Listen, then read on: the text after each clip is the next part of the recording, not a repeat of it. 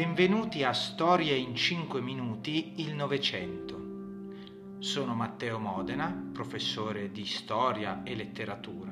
In questo podcast ti racconterò gli episodi, i fatti, le idee più importanti del Novecento. Buon ascolto.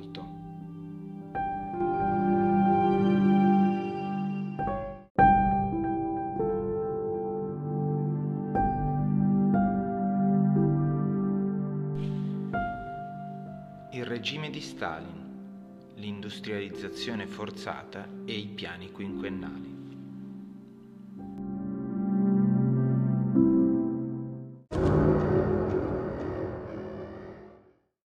Abbiamo visto nella puntata precedente come Stalin gestì l'Unione Sovietica per quanto riguardava il comparto agricolo, ma la visione del dittatore era più ampia e uno degli aspetti principali su cui doveva agire era l'industrializzazione, un'industrializzazione che Stalin prevedeva, come si suol dire, a tappe forzate, cioè muovere l'industria, creare un'industria che prima non c'era in maniera appunto decisa dall'alto.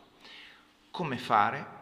L'idea di Stalin fu quella di organizzare quelli che lui stesso definì i piani quinquennali di sviluppo economico, quindi l'imposizione di obiettivi da raggiungere che eh, avrebbero dovuto essere raggiunti in un certo periodo di tempo prefissato, cioè 5 anni andava a sparire completamente qualsiasi forma di, seppur minimo, liberismo economico che era stata introdotta con la NEP, la nuova politica economica da Lenin.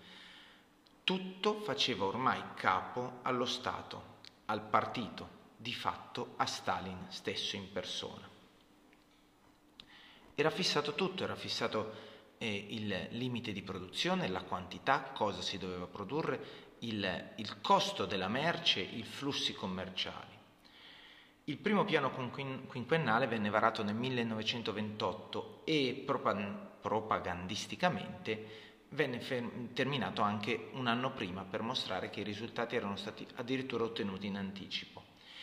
Eh, la spinta economica data dal governo fu effettivamente forte perché nel giro di quattro anni eh, la disoccupazione era scomparsa, c'erano circa 5 milioni di operai, l'industria pesante si era praticamente espansa e creata sostanzialmente da zero, arrivando ad avere un peso enorme nel paese, in particolare l'industria legata alla metallurgia, alla siderurgia e in gran parte l'industria bellica, che era fondamentale per la visione complessiva di Stalin che voleva una, un'Unione Sovietica forte, un'Unione Sovietica in grado di difendersi dalle minacce esterne. A metà degli anni 30 ormai l'industria era totalmente nazionalizzata e nel secondo piano quinquennale, dal 1933 al 1937, eh, la produzione sostanzialmente era raddoppiata anche grazie ai capitali ottenuti con l'esportazione dei prodotti alimentari. Il successo di Stalin nel trasformare un paese agricolo fatto da analfabeti in una potenza economica industriale dove la scolarizzazione si stava sempre più diffondendo è innegabile ed è ancora più forte perché grazie al, sostanzialmente di fatto alla dittatura socialista, all'imposizione di questi cambi dall'alto, eh, l'Unione Sovietica era assolutamente in controtendenza rispetto al resto del mondo che pagava la crisi del, innestata nel 1929 negli Stati Uniti e poi diffusasi in tutta Europa. Ma i risultati ottenuti dal, dall'Unione Sovietica avevano comunque avuto prezzi altissimi.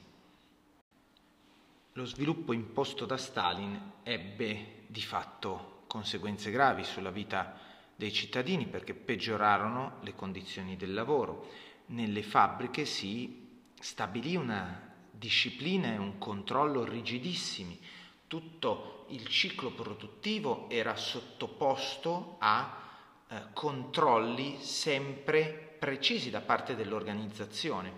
Gli, I salari all'inizio erano stati abbassati e di fatto la condizione di vita dei lavoratori non era migliorata. Nonostante, ripetiamolo, però si, piena, si fosse giunti alla piena occupazione.